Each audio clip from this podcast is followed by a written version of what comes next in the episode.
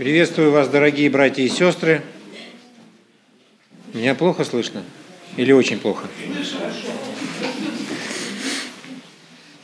Приветствую вас любовью Господа нашего Иисуса Христа. Будьте благословенны. Несмотря на такую осеннюю грусть, да, есть? Все-таки на нас накладывает отпечаток э, погода. Я думаю, что если бы сейчас э, было градусов 20, светило такое яркое солнышко, например, да, дул ветерок, шептали листочки, немножко по-другому. Поехали бы за город. Вот, И поехали бы за город. Поехали бы за город. А, вот как. Неожиданная постановка вопроса. Вот, но Господь нас в этот день, 27 ноября 2019 года, октября, октября простите, октября, э, значит, я уже в одном месте неправильно написал, э, поселил вот в этом месте, привел в это место, собрал и к чему-то каждого из нас готовит – ну вот э, это время, которое предстоит нам, ближайшие два часа, это время, которое Господь хочет, чтобы мы уделяли друг другу и Ему. Да? Если друг другу, то через Него все равно. Хочу вначале, чтобы мы прочитали первые стихи второй главы послания, послания филиппийцам, первые четыре стиха. И чтобы это нас настроило на все, что будет происходить здесь дальше. Послание филиппийцам, вторая глава, первые четыре стиха, с первого читаю. «Итак, если есть какое утешение во Христе, если есть какая отрада любви, если есть какое общение духа, если есть какое милосердие и сострадательность, то дополните мою радость. Имейте одни мысли, имейте ту же любовь, Будьте единодушны и единомысленны. Ничего не делайте по любопрению или по тщеславию, но по смиренномудрию почитайте один другого высшим себя. Не о себе только каждый заботься, но каждый и о других. Аминь. И вот в этом тексте, который мы прочитали, есть две части. Э, две части, которые соединены вот, фразой э, апостола – дополните мою радость, дополните мою радость. И вот он говорит, вот если есть какое утешение, он, он ведь не сомневается, что в церкви есть утешение, и не сомневается, что в церкви есть отрада любви, и, не, и есть общение духа, и милосердие и сострадательность, он не сомневается. Но он говорит, если у вас вот это есть, то дополните мою радость. Это должно, это должно продолжиться, это должно продолжиться или реализоваться, или воплотиться в нечто ощутимое. Одни мысли, любовь, единодушие, единомыслие. Должно быть так, чтобы вы ничего не делали по любопрению или по тщеславию, но почитали одно, один другого высшим себя. Это связанные вещи между собой. И вот эти э, внешние проявления, они не могут быть э, они не могут возникнуть сами по себе. То есть можно, наверное, притворяться или что-то такое, усилие, э, закалка воли и скрутить себя в узел и вот имитировать смиренномудрие и почтение друг к другу. Но апостол говорит, что это должно быть органичным. Никогда мы не достигнем совершенства во всех этих проявлениях. Вы понимаете, мы никогда не, не будем настолько э, смиренны или настолько почтительны друг к другу, что это бы соответствовало Божьим стандартам. Ему не это же важно. Не, потому что его уровень качества слишком высок.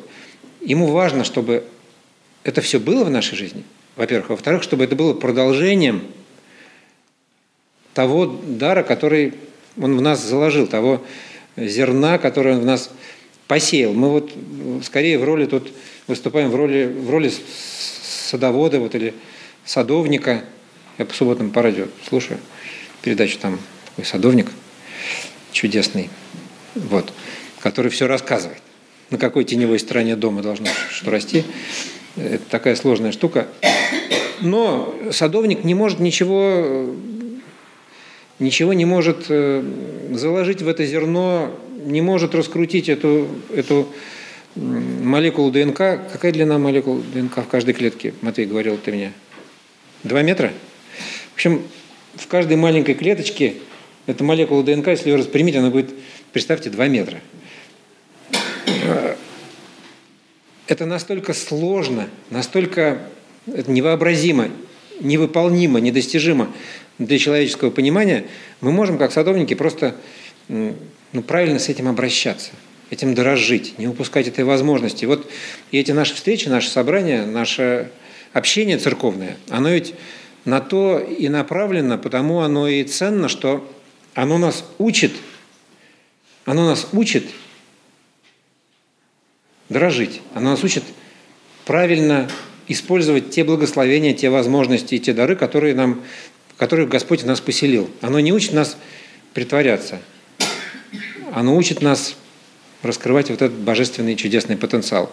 Поэтому мы просим Господа о Его присутствии, о Его участии, о том, чтобы в нашей жизни э, это происходило чудесное.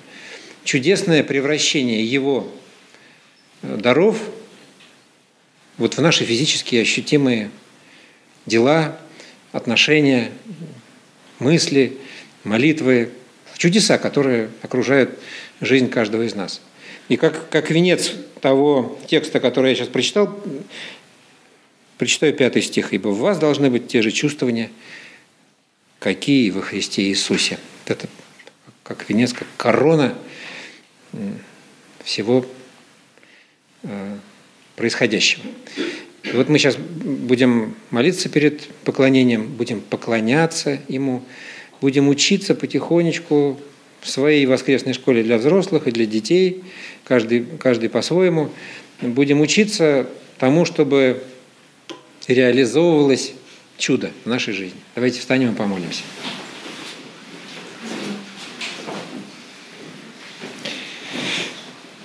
Господь милосердный и вечный, мы призываем Твое святое имя на жизнь каждого из нас, на жизнь нашей общины церковной.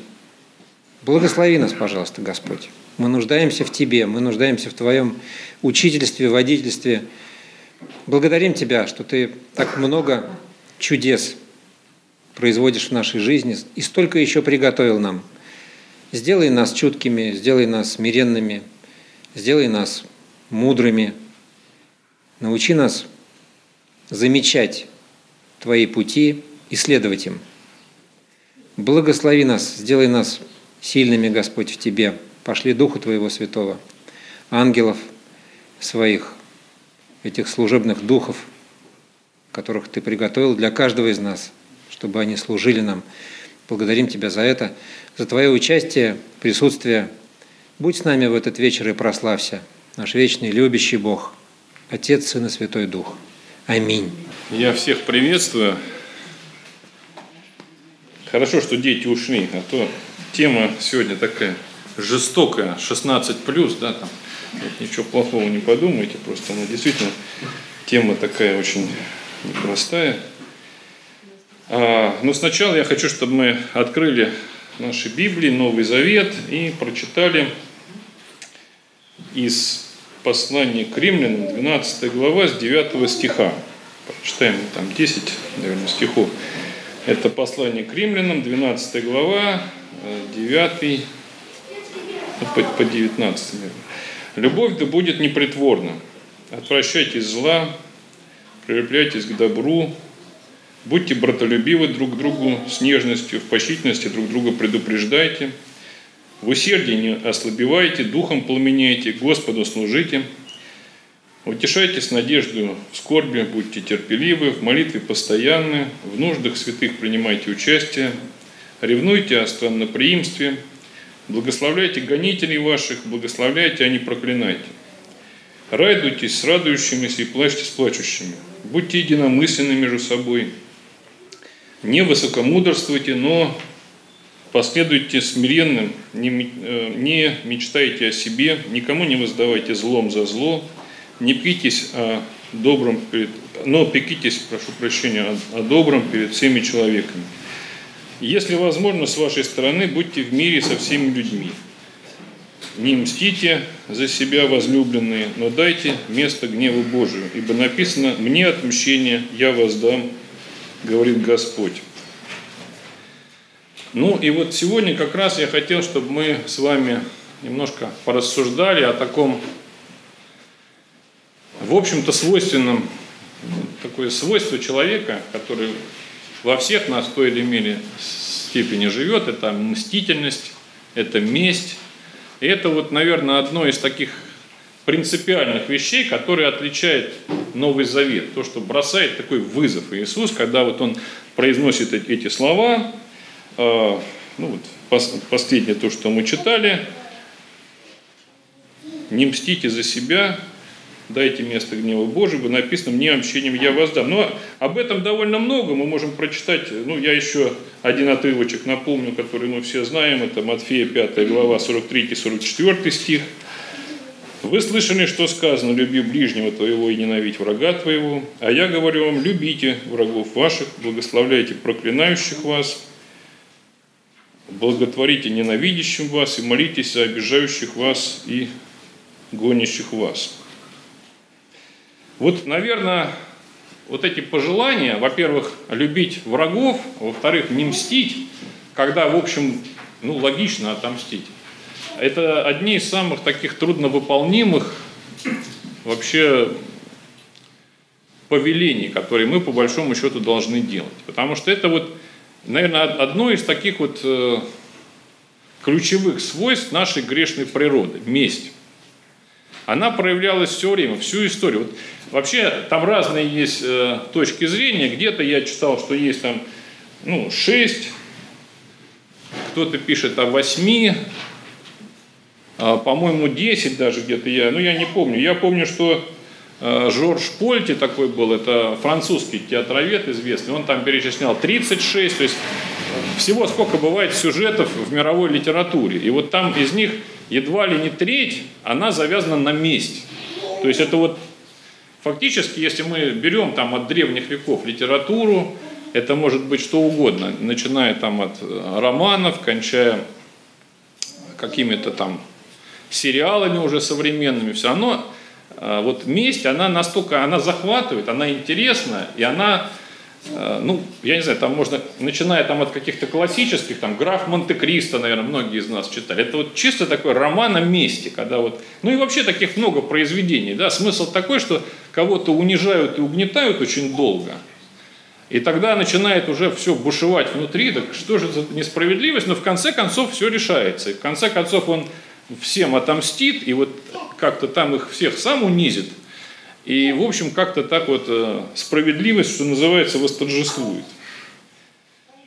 И когда люди не мстят, это, наверное, скорее исключение, чем правило. Когда вот есть возможность отыграться, а человек вот раз и отказывается. Да, вот, ну, мы помним, я не буду зачитывать это, наверное, все мы помним это место из Ветхого Завета, когда Давид в принципе, мог убить Саула, да, и у него были основания, его бы легко оправдали, и вся его, ну, как бы сегодня сказали, команда была бы на его стороне, потому что, ну, он тебе сделал столько гадостей, и он у тебя в руках, ну, вот он по какой-то причине, там, ну, мы, может быть, сейчас не будем э, так далеко уходить, э, анализировать, какие там были причины, но он не стал мстить.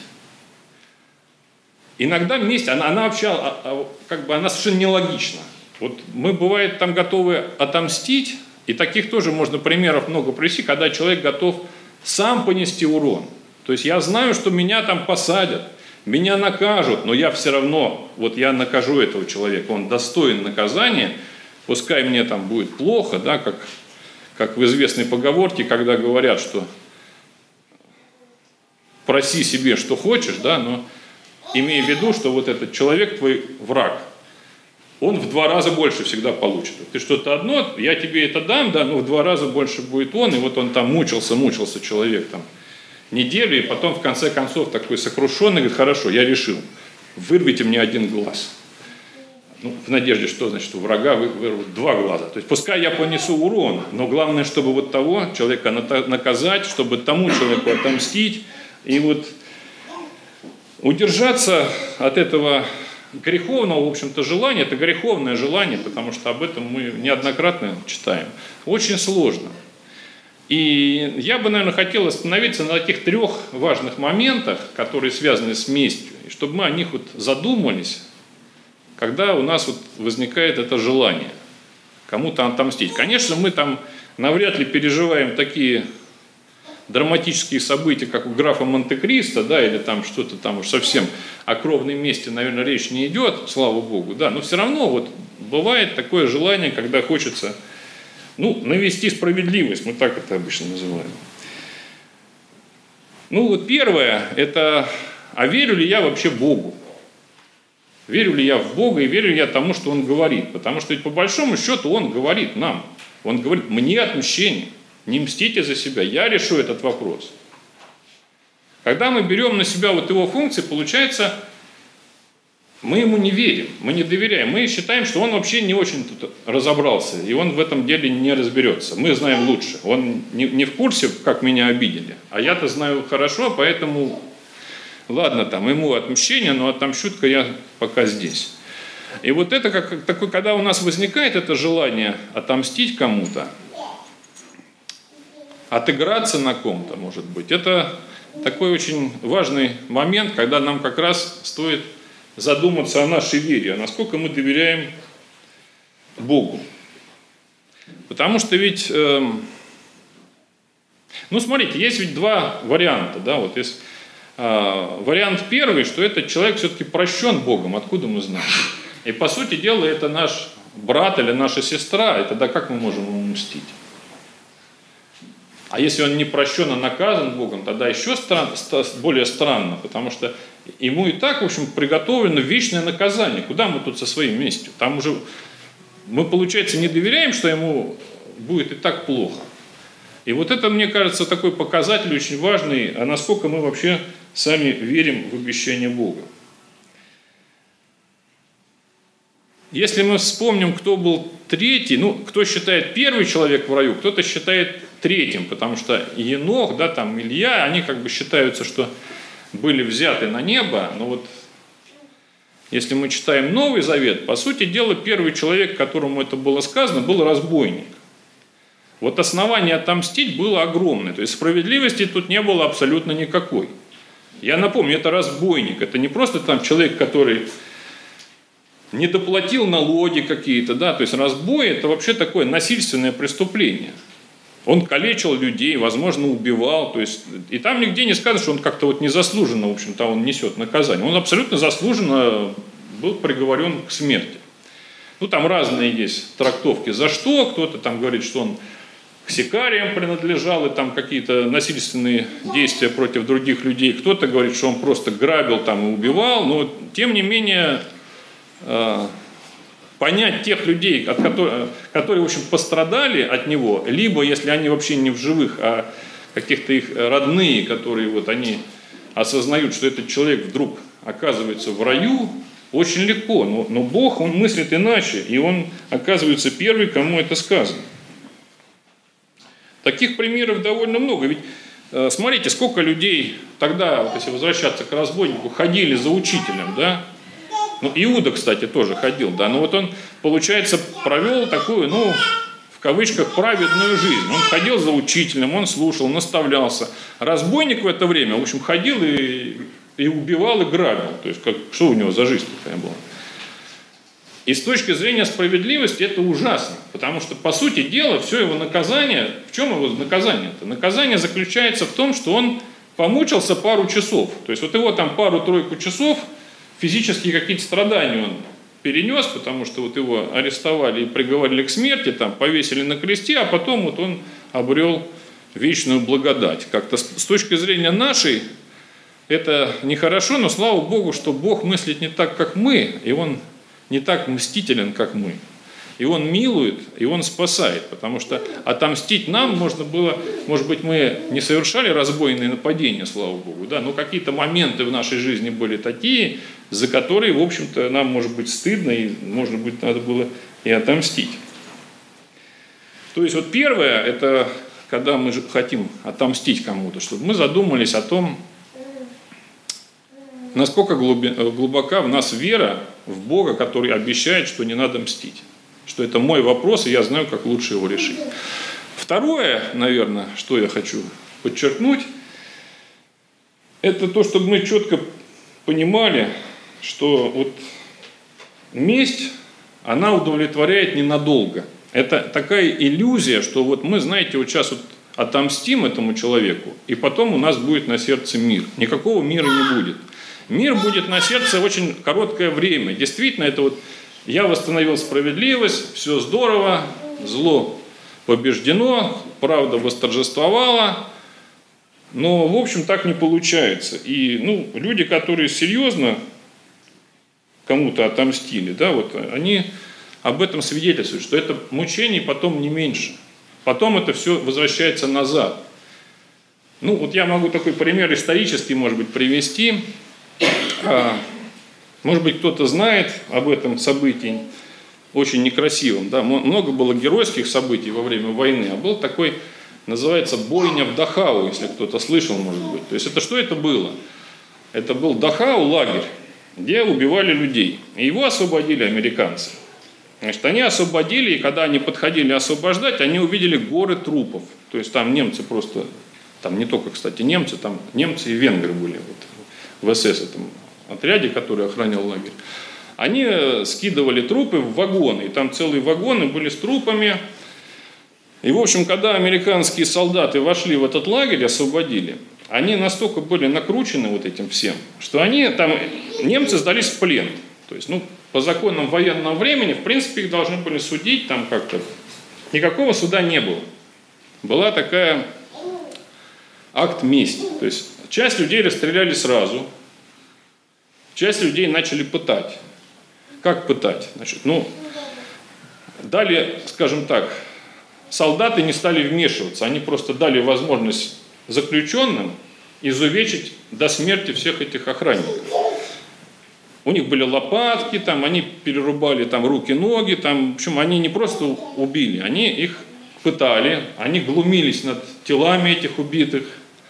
Потом они вспомнили из числа своих, ну, кто сидел в концлагере, там были, как называется, стукачи, да, которые сотрудничали с эсэсовцами, они их там вообще, в общем, там растерзали до полусмерти и потом и именно до полусмерти, чтобы они не быстро умерли, и оставили их умирать.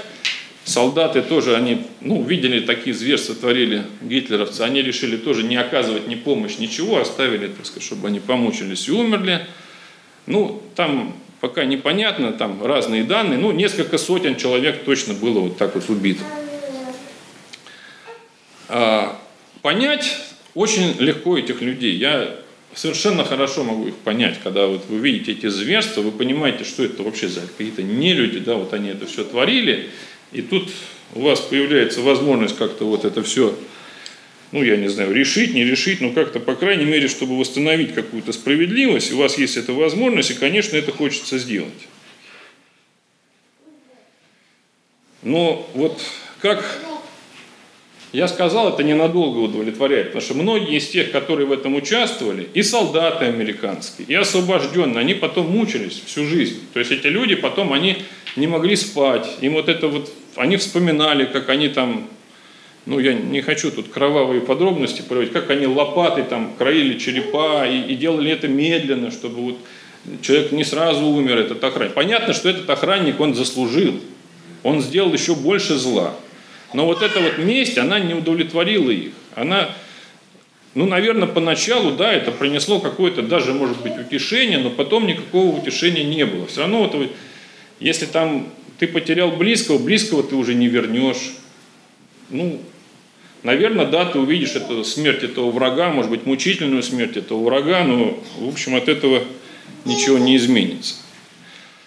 К сожалению, мы, вот как верующие христиане, мы тоже вот свойственно нам это вот желание отомстить. Вот я недавно, собственно, на этой неделе был на собрании, не на собрании, на конференции, там, посвященной 150 лет Проханову, вы знаете, может быть, кто-то бывал.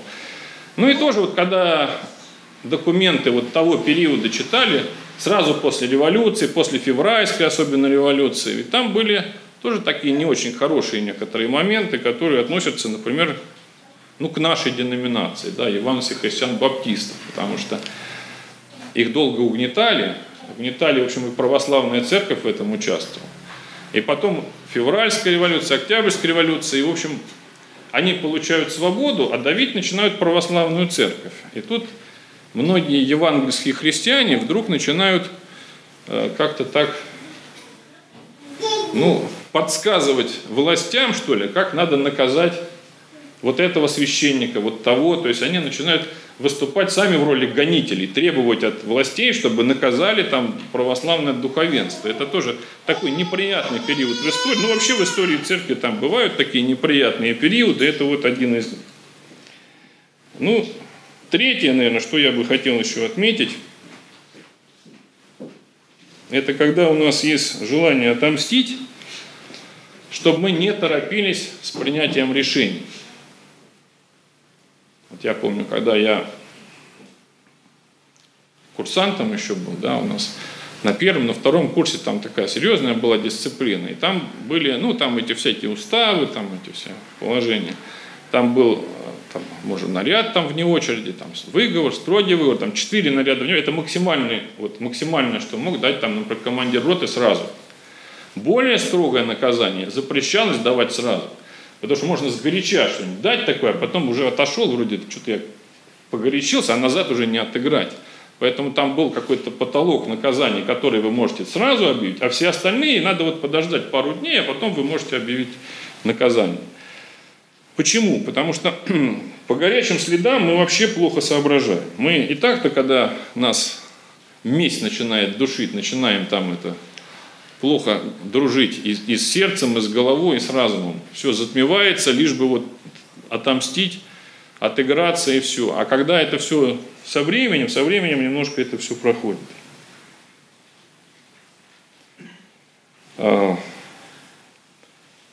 А, мы можем просто, знаете, лучше узнавать человека. Я не знаю, не значит, что мы его простим даже. Ну, в идеале мы должны простить. Но вот когда ты узнаешь больше, у тебя отходит что-то такое, вот это желание сделать некое зло, оно уходит. Я приведу такой пример просто. Я милосердие, скажем так, не моя сильная черта, я сразу скажу. Это я, ну я не знаю, не скажу, что я мстительный человек, но мне вот не мстить тяжело, и любить врагов совсем тяжело. И у меня, вот, ну, кто-то из присутствующих знает, я рассказывал, кто-то, наверное, не знает. У меня весной, летом была ужасно тяжелая ситуация. Ну, поскольку тут у нас записывается, я не буду имена называть, да, скажу так. У меня был друг один, друг детства. Мы, мы дружили с 7 лет. Это был мой лучший друг. И мы были очень разные, знаете обычно в любви разные бывают, а в дружбе обычно с одними интересно. У нас были разные, мы вообще, вот я был такой высокий и худой, он был низкий и толстый. Вообще, ну, интересы разные. Там, я любил там, не знаю, футбол, он его ненавидел. То есть вот, я там рыбу ловил, он никогда не ходил на рыбалку. Казалось бы, ничего такого у нас не связано, однако вот много там компаний людей было. Но это был вот такой лучший, наверное, друг. Э, он не был ангелом, он не был там каким-то таким добропорядочным христианином, да и вообще а, я не могу судить, был он христианином или нет, это не мне дано судить, но я знаю одно, да, вот если вспоминать песню Владимира Высоцкого, кто помнит, помните, там давно смолкли залпы орудий, там такие слова, и сейчас там, нередко, так, когда приходит беда, там, что ты бы пошел с ним в разведку, нет или да. Вот он был из тех, которые я бы точно пошел в разведку. Он много раз меня выручал, я его выручал. То есть, ну, как-то вот так вот у нас а, долго-долго мы дружили. Он у нас был с Мариной свидетелем на свадьбе. Ну, так, в общем. Потом последние годы как-то мы так разошлись, наши пути немножко. А потом он пропал. Пропал он, э, ну, просто буквально пропал без вести. Там родители подавали документы, заявления все эти там, уголовный розыск, ну, сами знаете эти процедуры. А, в общем, целый год это длилось, и родители умерли. То есть никого не осталось, у него он не женат, ни детей, вообще родственников не осталось. И тут вдруг вот весной выяснилось, что оказывается он не пропал без вести, а его зарезали. Там в гостях он был, возник конфликт бытовой, было еще три человека кроме него, один его зарезал, потом они его раздели, одежду сожгли, значит, чтобы не нашли, вывезли тело под выборкой, закопали в лесу. Ну и вот это все вот всплыло уже там через год – началось следствие, там, ну, поскольку никого ничего не узнать, родственников нет, никого нет, получилось, что там на суде, я, а там много же, когда тяжкие преступления, заседаний там с десяток надо, и я, собственно, один был со стороны потерпевшего, потому что, ну, ни родни никого не осталось. А я к чему это все говорю? Я помню, вот первый раз, я пришел, первое заседание, там их много было, и там начинается вот это, там, но если вы не были на по особо тяжким преступлениям, лучше вам и не бывать никогда, даже в качестве там, посетителя этих судов, потому что это следственные эксперименты, это записи, там эти подробности, а как вы удали так, а там кровь, она рывками шла или там, а вы куда он на правый бок, на левый, это все это в деталях там все это обсуждается, расписывается, и, и вот там этот, а я тут сижу, и тут рядом сидит этот в клетке товарищ, который его зарезал, и у меня была такая ненависть. То есть я вообще, я думаю, я его там, не знаю, убью когда-то, когда его в конвой будет выводить или что-то. И там, нет, я наврал, там было два нас, один еще был один человек, тоже со стороны потерпевшего, его выгнали, он так до конца, он после первого заседания ему запретили, потому что он там что-то попытался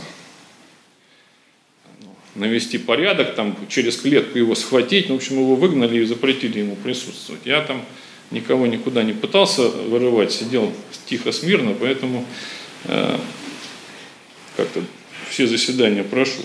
И вот по мере этих заседаний, знаете, там уже когда на 10 на 12, когда уже под конец, там вот ему там дали там много лет, причем дали не просто там общего, а особого режима, то есть это такая очень большой вопрос, вообще выйдет он оттуда или нет, да.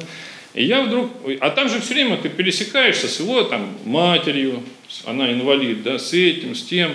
И потом уже, знаете, как-то я вдруг понимаю, что у меня вот, вот эта месть, она ушла куда-то. Потому что я, я не то, что я там его это как-то простил и оправдал, ничего этого подобного не было, но вот сама вот эта вот злость, что ли, какая-то, она уходит, потому что ты понимаешь, ты как-то больше знакомишь там, ну, там, о его детстве, там, начинают рассказывать что-то там, ты знакомишься с близкими, с родными, там, с женой.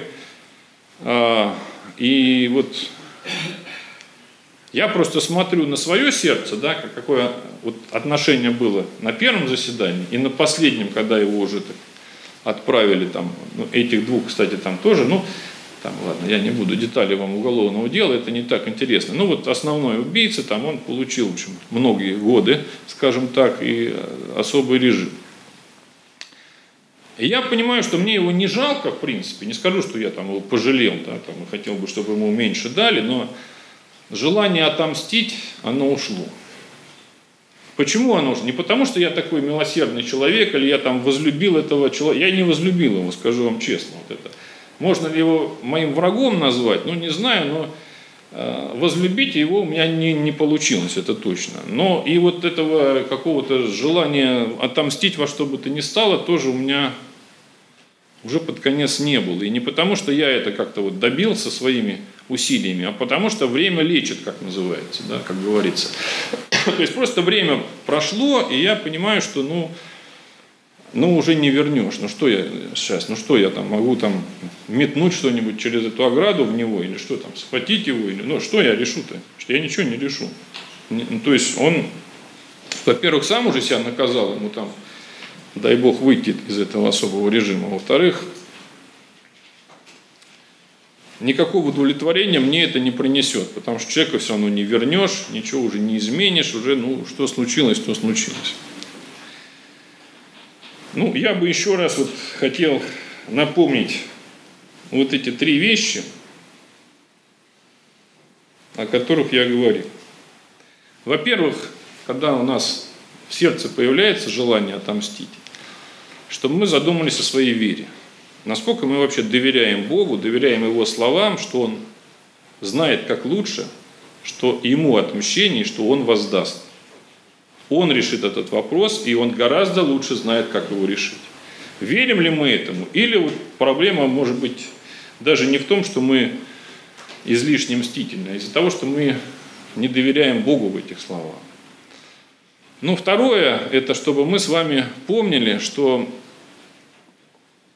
это иллюзия, что вот эта месть, она принесет нам успокоение. Она не принесет успокоение. Она принесет успокоение, если мы поддадимся да, этому желанию и все-таки отомстим. Но это будет очень краткой. Это краткий миг будет, и потом мы будем мучиться всю жизнь, оставшуюся жизнь, потому что мы не победили себя, мы не, не преодолели вот это желание сделать зло и отомстить. И, в общем, лучше от этого не будет, в том числе и нам, будет только хуже.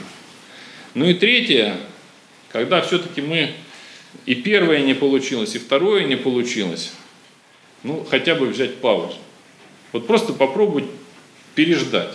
Переждать, попробовать узнать. Я не говорю, что, ну, конечно, в идеале, да, простить этого человека, наверное, хорошо бы, но хотя бы просто понять его мотивы, понять, поставить, может быть, себя на это место, попробовать хотя бы. Или, или просто подождать. Ведь поймите, я уверен, что вот, вот эта вот резня в Дахау, да, вот она, э, все вот эти солдаты, все заключенные, они ведь, э, в общем-то, ну и после этого они бы также свидетельствовали бы там на суде против, и, в общем, выступали бы за, наверное, смертную казнь этому человеку, но это было бы как-то вот уже не актом мести. Здесь это был акт мести. И если бы это, ну, не знаю, у них прошла там неделя-две, уже, конечно, реакция была бы совсем другая. Конечно, есть люди, которые затаят, могут затаить это там и на годы, и на десятки лет, и потом всю оставшуюся жизнь, жизнь э, жить вот с этим желанием отомстить, но вот месть, она ничего не решает. Она делает только хуже. Она делает хуже и мир, и она делает хуже нас. Она разрушает нас изнутри. Потому что, в принципе, э, ну вот идет такая эскалация зла. Вот кто-то сделал зло, а я ему там отомщу, да? Ну, а потом кто-то там отомстит мне. И вот это все выливается либо в какие-то вот такие уже самые крайности, да, как кровная месть, когда там потом это до бесконечности уже там непонятно с чего началось, но десятилетиями люди начинают там одни другим мстить, там два каких-нибудь рода, там племени, там неважно чего, потому что это уже вот так вот когда-то давно началось, и поэтому уже примириться нет никакой возможности. Смирить другого человека очень сложно, почти нереально. Себя тоже сложно, но себя все-таки проще. Вот а, остановить вот эту ярость, остановить мстительность на себе очень сложно, но это возможно. Остановить вот это в другом человеке гораздо сложнее, и тут почти невозможно. Я понимаю, что мы с вами живем все-таки не в условиях там, освобождения каких-нибудь концентрационных лагерей или там каких-то ужасных совершенно событий, дай бог нам с ними не сталкиваться. Но месть, месть ведь она не обязательно такая кровавая. Это не обязательно там убить кого-то, а, лишить жизни, здоровья там, или что-то отнять, лишить имущества. Она может по мелочам проявляться. Просто вот мы, нас кто-то обидел – и мы ждем до определенного момента, удобного случая. У нас это память-то хорошая, да, мы как это, не злопамятные, просто мы, это память у нас хорошая. Мы ждем, и потом мы отомстим в один момент, когда это будет удобно. Мы можем раз и что-то такое сказать, что-то сделать. И сделать это не, не потому, что вот так вот нужно, а потому что нас две недели назад обидели. Если бы нас тогда не обидели, мы бы сейчас поступили иначе. И этот не что иное, как тоже месть. Потому что вот ключевой фактор, почему мы так поступили, почему мы это сказали, почему мы вот таким образом действовали, именно потому, что мы хотели отомстить. Потому что вот это благословляете проклинающих вас, или там, когда нас унижают, мы должны это принять, это, у нас это не получилось.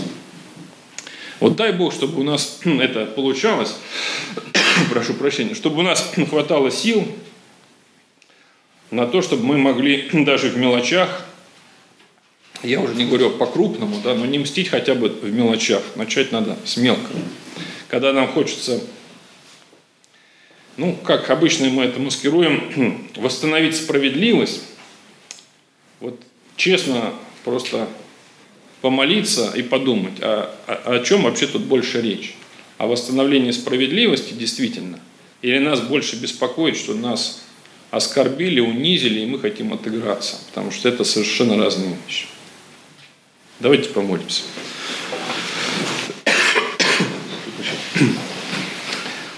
Дорогой Господь, мы благодарим Тебя, что Ты любишь нас, Ты не мстишь нам,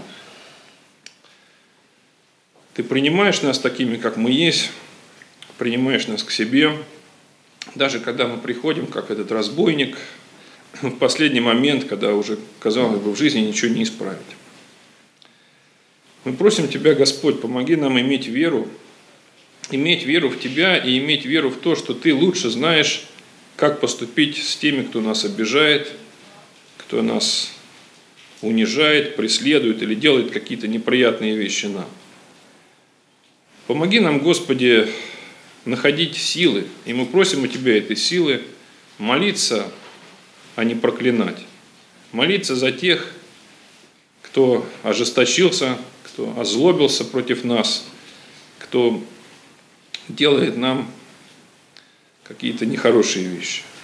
Мы просим Тебя, Господь, Ты помоги нам не делать сгоряча каких-то неправильных шагов. Помоги нам удерживать себя в руках, когда у нас возникает это желание отомстить, чтобы с этим желанием, как и с любым другим желанием, мы приходили к Тебе. Мы открывали перед Тобой не только наши какие-то светлые желания, хорошие мечты и праведные поступки, но и вот такие вещи, которые могут жить в нашем сердце, как желание мести, желание отмщения – Помоги нам, Господь, не забывать и не бояться открывать и честно говорить Тебе об этих желаниях. Мы просим Тебя, Господь, Ты дай нам силы противостоять искушениям и вот этому сильному искушению, которое называется месть. Помоги нам, Господи, и укрепи нас. Аминь.